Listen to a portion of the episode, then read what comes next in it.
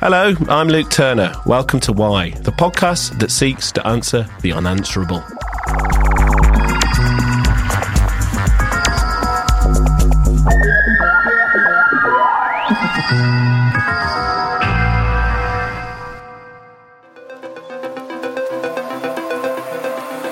From cradle to the grave, our lives are governed by the decisions we make, with even the tiniest choice seeming to have far reaching consequences. It's a wonder we don't feel overwhelmed by the burden of getting it wrong, but we're not even in control of all our decisions. Humans can at one moment be too driven by impulsiveness and desire, or the next, overthink to the point of paralysis. The science of decision making has been extensively studied, utilised by high level managerial consultants, deployed in court cases, and picked over in therapy sessions. But before I collapse in a heap of anxious despair, I wonder what are the brain processes that shape our decision making? Experiments by neuroscientists have revealed that we use the more primitive parts of our brains, known as the animal brain, for decision making far more than was previously thought. So, is that why I decide to give in to the dopamine hit of social media when I'm late on a deadline? Today, on Why, we're asking why do I make bad decisions? What we suggest, for instance, to our students when we teach them about decision making is a first principle. We tell them in the next 10 days, keep a diary. And every time you're about to make a choice, write the options you had and the conditions you were at. Whatever you can glean from the moment, just write in diary without judging. And at the end of the 10 day period, you rank them. Moran Cerf is a professor of neuroscience and business and has been studying decision making for over a decade. It's another kind of thing we teach our students. We talk to them about what we call red team. Red team is the idea that it's usually a good idea to assign in advance a person that you call your red team. That's a term from the military, or easier term would be devil's advocate. That's a friend or someone you trust whose job is to counter your decisions.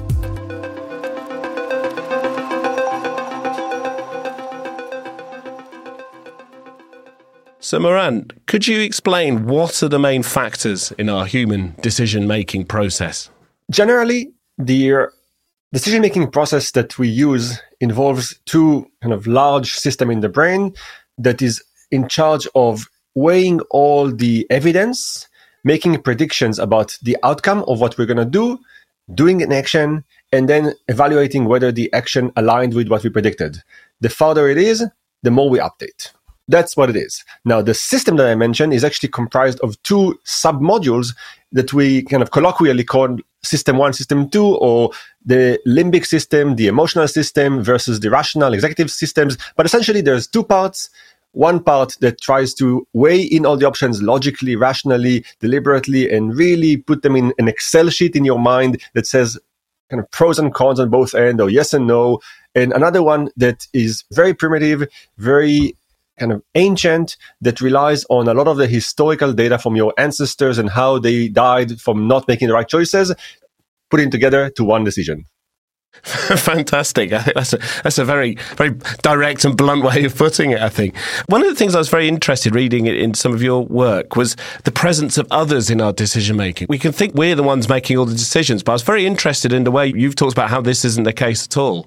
There are two ways to look at it. One is that the context around us, who is with us, the things we just heard from colleagues, the pressures of time, all of those things leak into our decisions and they impact the outcome to that extent, we have the advice that we give a lot of people, which is just know yourself. Know how important is Luke in your decision making. And if he's very important, maybe he shouldn't be there or he should be there more. You decide. Know if you're a morning person versus an evening person when it comes to decisions. You make better ones in the morning or in the evening. Try to make your decisions in those moments. Whether you're a person who makes decisions differently when it's just before the deadline or a lot earlier when you're hungry versus full, you at some point can, after enough choices, figure out what your best decision making processes are and make sure the context, the surrounding, the people around you, the, the environment around you are aligned with your decision.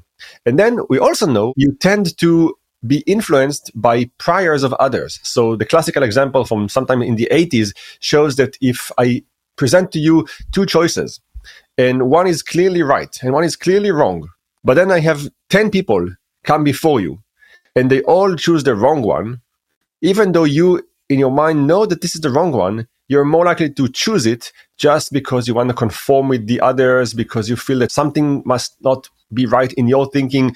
And to that extent, it's not that we just make decisions perfectly in isolation, rationally, the best way we can. We're very much tied to who's next to us and how they think.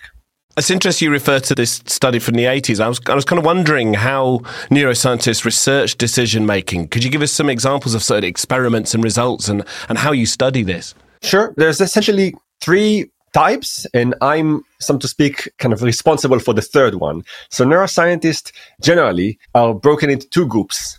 Group number one studies decisions in animals and they create decisions that animals can make. So they put a rat in a maze and there's a fork going left or going right and they look inside the rat's brain by putting electrodes deep there when it gets to the fork in the road and they look at the neurons that code for the choice to go left or go right and they see which one fired more, how the entire circuit led to the choice that the rat make. And this is how they study decisions in animals.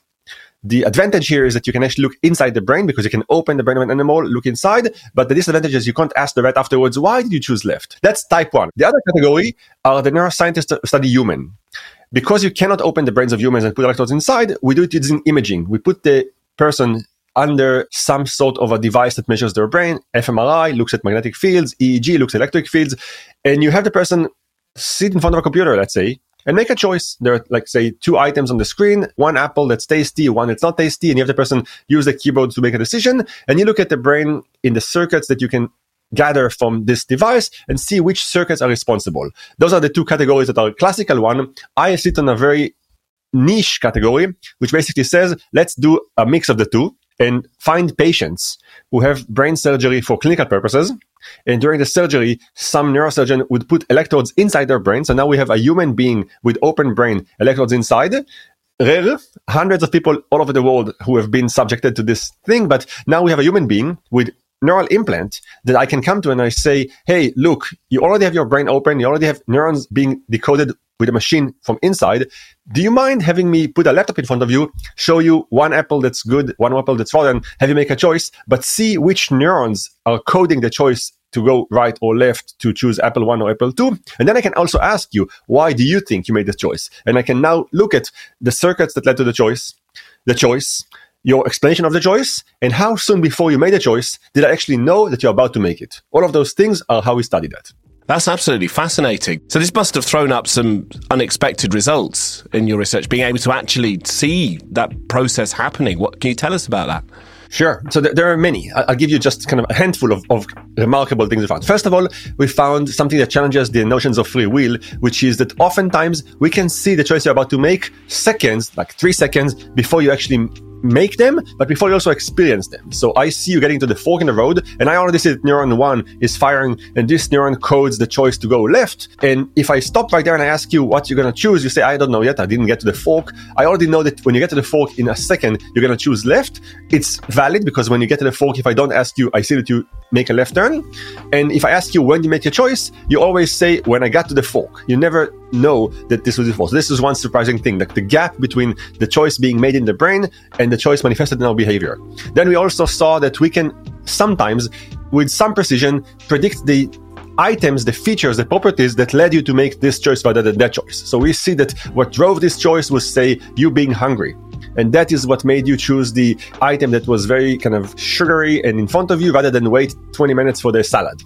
But if we ask you to explain a choice, we see that the narrative that you come up with is rarely the one that we came up with in your brain. We saw that your desire for sugar is high. I'm very simplifying it. It's a bit more complex than kind of really like just neuron one versus neuron two. But for the sake of this conversation, it's enough to understand the, the, the conceptual ideas. We see the drivers, we see your answers, and we figure out that sometimes they're not aligned. There are things that you don't know about your own mechanisms, but you come up with a story always. I wanted this because of I always liked this mint tasting kind of, I don't know, toothpaste, even though we know that what drove it is actually the price. That's kind of another surprise. And I would say that generally one surprise we are constantly kind of finding interesting is the simplicity. We think that, you know, the choices that we make are a combination of our childhood and like uh, environmental impact and so on. And they're all true, but to an extent, we can predict a lot of your choices after very little knowledge about you. So if I have Luke for a week and I see his behavior and I kind of see and monitor how he thinks and how he decides, I don't even need any fancy equipment to predict that on day eight of the experiment, what he's going to do is going to con- be confined to those three options and probably this one most likely and so on. And Luke thinks he's so complex and there's so much thing, and turns out that we're a lot simpler. So uh, some of our bad decisions are almost preordained. Are we doomed to make them? So to, to an extent, we can do a lot to your environment to kind of navigate you towards a decision, including bad ones. So we call this this field of research choice architecture. That's what companies or organizations that want you to sign up for something are doing to navigate you more closely to one direction rather than another. You see it when you go to buy things online, where the buy button appears versus where the ads appear. At what point is the fee showing up? All of those things are just a way for, say, marketing companies to realize that you're making choices differently when you're already committed, when you're under time pressure. So that's known knowledge, not neuroscience, that already kind of was used for decades, but now neuroscientists can actually prove that cognitive loads make you more likely to just press yes when it's under pressure that if you hide the fees until the very end people are already committed to them and, and, and so on. So, so in that sense we are very navigatable but i would say that it's not as kind of clear cut as to you have no free will. Still at any point people make decisions that surprise us is the idea of a bad decision sometimes a matter of hindsight? A decision could have been a good one, but we were circumstances beyond our control sort of affected it, or we've decided afterwards that it was a bad decision, and because we bring our subjective interpretation onto the things we've done. Very much so. It's it's kind of like a what is sadness and happiness. You go through a bad breakup. It seems like the end of the world right now. You wait a year. You meet the love of your life, and you say, "Oh my God, I'm so thankful to have had this thing and ended it." Over time, we reframe a lot of our kind of experiences. That's a feature of the brain, not a bug. It, it's an amazing thing that we can take our memories from the past and constantly update them to see the same event in different light. What we suggest, for instance, to our students when we teach them about decision making is a first principle. We tell them in the next 10 days, keep a diary. And every time you're about to make a choice, write the options you had and the conditions you were at. I was alone, I was with Luke, it was morning, it was evening, I was hungry, I was full, I was emotional, I wasn't, it was before that. Whatever you can glean from the moment, just write in diary without judging just write, I had three options steak, salmon, and salad. And I chose the salmon. This is what happened. Move on. And at the end of the 10 day period, that's when you look back in your diary, only then when you finished, and you look at all the choices you made, and then you rank them. You say, this was a good one, bad one, thumbs up, thumbs down. You try to score all the choices backwards when it's already been some time from the choices, and then you try to see for all the good ones, is there anything that is common to all of them and same for the bad ones am i always with luke when i make great decisions am i always with my best friend when i make bad ones am i always uh, in the morning and somehow even 10 day period when you just write down choices and the conditions that were around them you'll end up seeing some patterns that are enough for you to say for the next 10 days i'll try to work it out so the ones i want to make that are critical are going to be done in the optimal situation for me so I was wondering that can you use that sort of data, say you did keep a decision diary, to then counter the amount of bad decisions you make? Can you use that to almost improve your life? Yes, absolutely. We have several kind of criteria. We almost give students frameworks of things that they could do to make better decisions. And, and the list is not too long, but it involves things like knowing yourself as item number one. The more you know about your own kind of optimal states, you can control that. We suggest learning about uh, biases, which is always a good idea. Kind of know that you tend to buy the things in the middle rather than in the corners, that you try to go for defaults. If, it, if the default option is to do this, you just do that, that you're impacted, say, by what people before you said. And, and if 10 people said yes, you're going to say yes, even if it's not true. Those are another things. We talk about knowing uh, your way with numbers, not just statistics, but having some kind of thresholds. So that's another kind of thing we teach our students. We talk to them about what we call red team. Red team is the idea that it's usually a good idea to assign in advance a person that you call your red team. That's a term from the military, or easier term would be devil's advocate. That's a friend or someone you trust whose job is to counter your decisions. And you know that they're doing it to help you. And they come to you and they say, maybe you should consider not marrying her. I know that you've been together for the last two years. I know that you proposed. I know that the wedding is tomorrow, but I, for reason, I'm telling you, you've been in this situation two times before. It always ended up poorly. Don't do it. And you're supposed to argue with them and give you a chance to have someone reflect this kind of you know other side of yours that maybe isn't getting a lot of attention because everyone's afraid to say that. And if you assign them they're more likely and so on That's amazing. And in terms of this sort of decision making process and trying to learn how to make our decisions better, I'm interested in this the way that, that companies are able to use our decision making habits to sell things to us. Can we train ourselves to resist their kind of devious corporate ways? so it's funny because I teach both ends. I'm teaching the senior leaders of those companies when they come to the business school how decision making works in the brain so they can use it.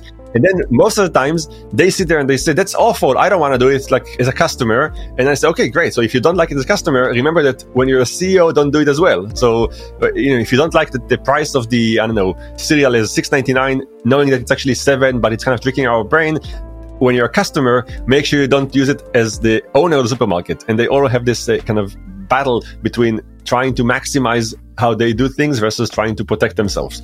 We can protect ourselves. The list of kind of techniques that are being used to nudge us, that's the term we use, into a decision is finite. It's not small, there are kind of dozens of things, but they're finite. And the good thing about them is once you know them, it doesn't work. I'll give you an example. There's a classical thing uh, in supermarkets that says that uh, if you go to a supermarket to buy something and you don't know much about this thing, typically you use the supermarket's shelf to learn. So if you're about to buy in wine for dinner and you don't know anything about wines, you go to the shelf. There's on the left the cheap bottles of wines. They cost five to ten dollars. On the right, there are the expensive ones. They cost fifty dollars.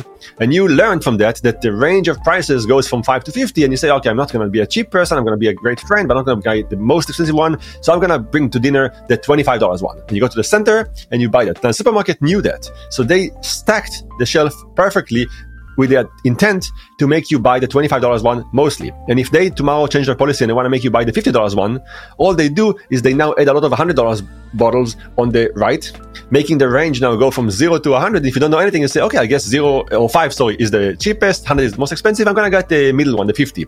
And in that sense, it's a bias that impacts a lot of people. Supermarkets can show that they just put a few bottles on the right and people immediately increase the price that they use by 10 $15. But now that you know that, if you go to a supermarket and you say, okay, I just learned about default or middle bias, it's called middle bias, I know what it is, I immediately go to the supermarket before I even start saying I'm going to use the supermarket's kind of shelf to learn something, but I also pre-decide that I'm going to spend $20. That's what I'm going to spend. And you just look to the kind of left is part of the shelf and you still commit to yourself. And it's a really simple thing that if you know about the bias, you know how it works, doesn't work anymore. How do government entities as well as corporate ones use this? It's very similar. The interesting thing is that we're against. So in a way, if we have the mentality that says basically I'm being manipulated all the time and everyone's against me and so on, then it's really a cautious experience where you kind of go to the supermarkets or read a form by the government to look at taxes. All of them with the assumption that someone is trying to get you. You could also look at it the opposite way. Governments know our flaws and they nudge us to do a good job in preventing them. So pensions, for instance, is something that the governments assume that if you just were given money right now, or you were told you can please save the money somewhere and not use it until you're 70, and that's gonna you probably won't do it because we are flawed and we tend to favor the here and now to the, to the future. So the government tricks us into keeping money in some kind of remote account that's going to come back to us when we're 65, 70. And that's a way of the government knowing how we make decisions poorly. We favor the here and now to the future and tricking us into doing something that's better for us. And in that sense, I think that the key thing is we know how the brain works. We know how people make decisions poorly and well. And now we can use that to help them. We can say humans are going to choose the fatty candy always at the expense of the salad because their savannah brain is going to favor sugar now than health later. So, but I'm the government and my job is to help them.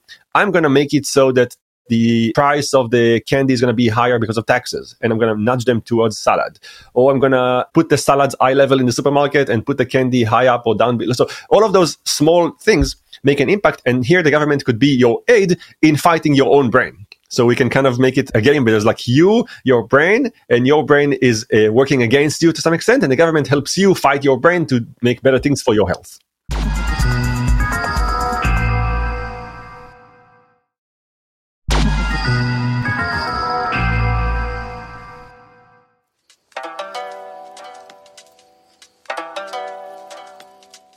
So, we've heard that any decision making, good or bad, is mainly influenced by outside factors, often the behaviour of others. The sheer amount of decision making we do daily is a high drain on our energy. So, how can we manage this in our lives? decisions are cognitive load, we call that. So you make a choice, regardless of whether the choice was good or bad and so on, just having made a choice is a tax on your brain to the extent that we can actually look at the brain and see that when you finish making the choice, when you just made the choice, even if it's a poor one, you feel a boost of happiness, so to speak, chemically in the brain that just comes from, okay, one down, I made this thing. So what we suggest, first of all, is stacking the choice differently. So, so don't put all the choices in one kind of time window where you're really kind of doing one after the other and, and you, you're you know, like overloaded by them. And that's actually what people don't, normally don't do. They normally wake up in the morning, that's when they look at all the emails, they deal with them. And in that sense, you kind of put all the choices in one window and choice number 10 looks a lot worse than choice number one just because it came after nine choices. If you kind of spread them differently, you can do that. Personally, just knowing that helps me stagger the choices differently in the day. I also get help. So I say basically, I know my profile and I know that I make decisions better in the morning than in the evening. If I have to make a choice and it's in the evening, I say I need help. So I need one more person who's an evening person, choice wise, to be the first person to look at those choices. And I'm going to be the second one. And this way I kind of spread the choices across brains. And this helps a lot. And I think that generally there are enough knowledges among scientists about the brain that can be utilized here that I make a lot of use of when it comes to, for instance, knowing that some choices can be pushed into different moments and you benefit from that. So choices that are critical typically are done well if you make the choice on time T1 and then you don't announce it until time T2 and you just sit with it. So you basically make the choice you, you're going to buy an expensive house instead of waiting until the very last moment and then buying it and then immediately kind of putting the offer. You actually say buy it on Sunday morning, but you don't let anyone know until the following Sunday and you give yourself one week to just sit with the choice you already make and see how it sits with you. And those are techniques that I use many times personally because I know that I benefit from that. I, I usually change my mind multiple times and I come back and I, when I set finally the choice, it's one that I'm solid on. Do you think we dwell on bad, in inverted commas, decisions and sort of blow them up out of proportion? Can bad decisions be a stick with which we like to beat ourselves? So it's it's interesting to think about it this way. We mostly think of choices as a fork, and we spend a lot of time thinking about the up to the fork and the choice itself. You had to either buy a house or not. You spent a lot of time. You gather information. You ask friends. You did this Excel table of pros and cons. You put the number, and then you made a choice. And that's when we stop. But the reality is, from the brain's perspective, there's another stage, which is the post decision. First of all, the brain waits to see how it plays out so it can learn. And also there's elements of what it leaves us with. Legacy. How the next choice I'm going to make be part of the choice that I made prior. Did I have bad experience? Is it traumatic? And so on. And there are very little kind of studies and efforts on post decision analysis. We kind of move on when it happened. So we surely benefit from doing occasionally what kind of suggesting a dwelling thing. Occasionally, it would, it's a good idea to come back to choices, almost doesn't matter which ones, and just reflecting backwards and say, okay, it's been six months since I made the choice to buy this house. How happy am I? How would I do if I had a different choice? And, and we, we basically suggest playing two types of games. One game is you ask the question, if I were right now, knowing what I know, being in the same position that I was six months ago, would I make the same choice? So essentially, think about it in a kind of classic example. You're married for 20 years. There's an inertia in this marriage, and in a way, you when you say how happy am I, you're not really asking would I be starting it again today. You're asking like something about the past. What we suggest is like suggest for a second that you're not married. Would you, knowing everything you know, now propose to her today? Not just like will you continue after 20 years one more day?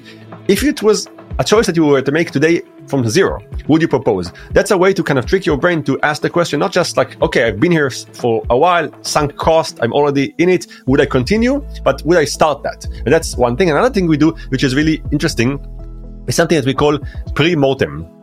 Post-mortem, everyone knows the body is dead and you do an autopsy and try to understand what happened. Pre-mortem is a mental game you play with yourself where you're about to make a choice and you ask the question, let's say it all failed.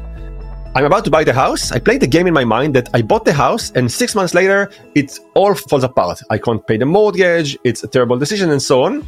And I'm looking back in six months towards today and I ask, what signs were there today that could have predicted it's a bad choice that I missed? So you assume bad and you try to look backwards from this imagined future and ask the question, what things were there that I could have used to predict it's going to be bad? And then you say, well, I assume that the money, that the market's going to go up because it always have been up, but it's now three years after, and the market have gone down and we didn't see it coming. So now I can predict that and see how I create guardrails for that. Or I assume that she's going to say yes because we've been together for five years. Now I'm six months after she said no. I say, how could I have missed the fact that she says no when I proposed to her? Oh, well, you know what? She sometimes said to me that she's not ready for marriage, but I overlooked it because we are together two years and I proposed still, and here I am alone. Those games we call pre-mortem are very helpful to think about the post decision and not just stay with the pre.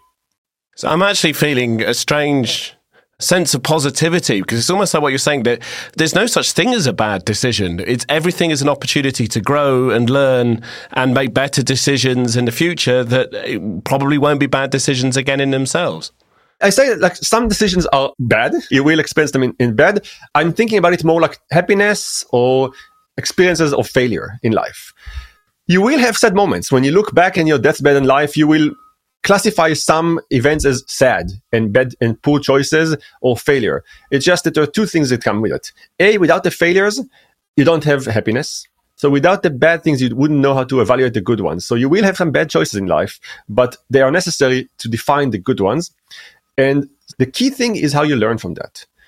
Failure is going to happen, but if the failure on day one makes you less likely to fail on day two, it becomes a better choice, even though it was probably a bad one. If the sadness of the breakup or of the terrible experience of day one makes you evaluate life differently on day two and you're happier and you make better decisions afterwards, it was a good one, even though it was a bad one. And in that sense, you can reframe every choice as a good one based on what happens afterwards.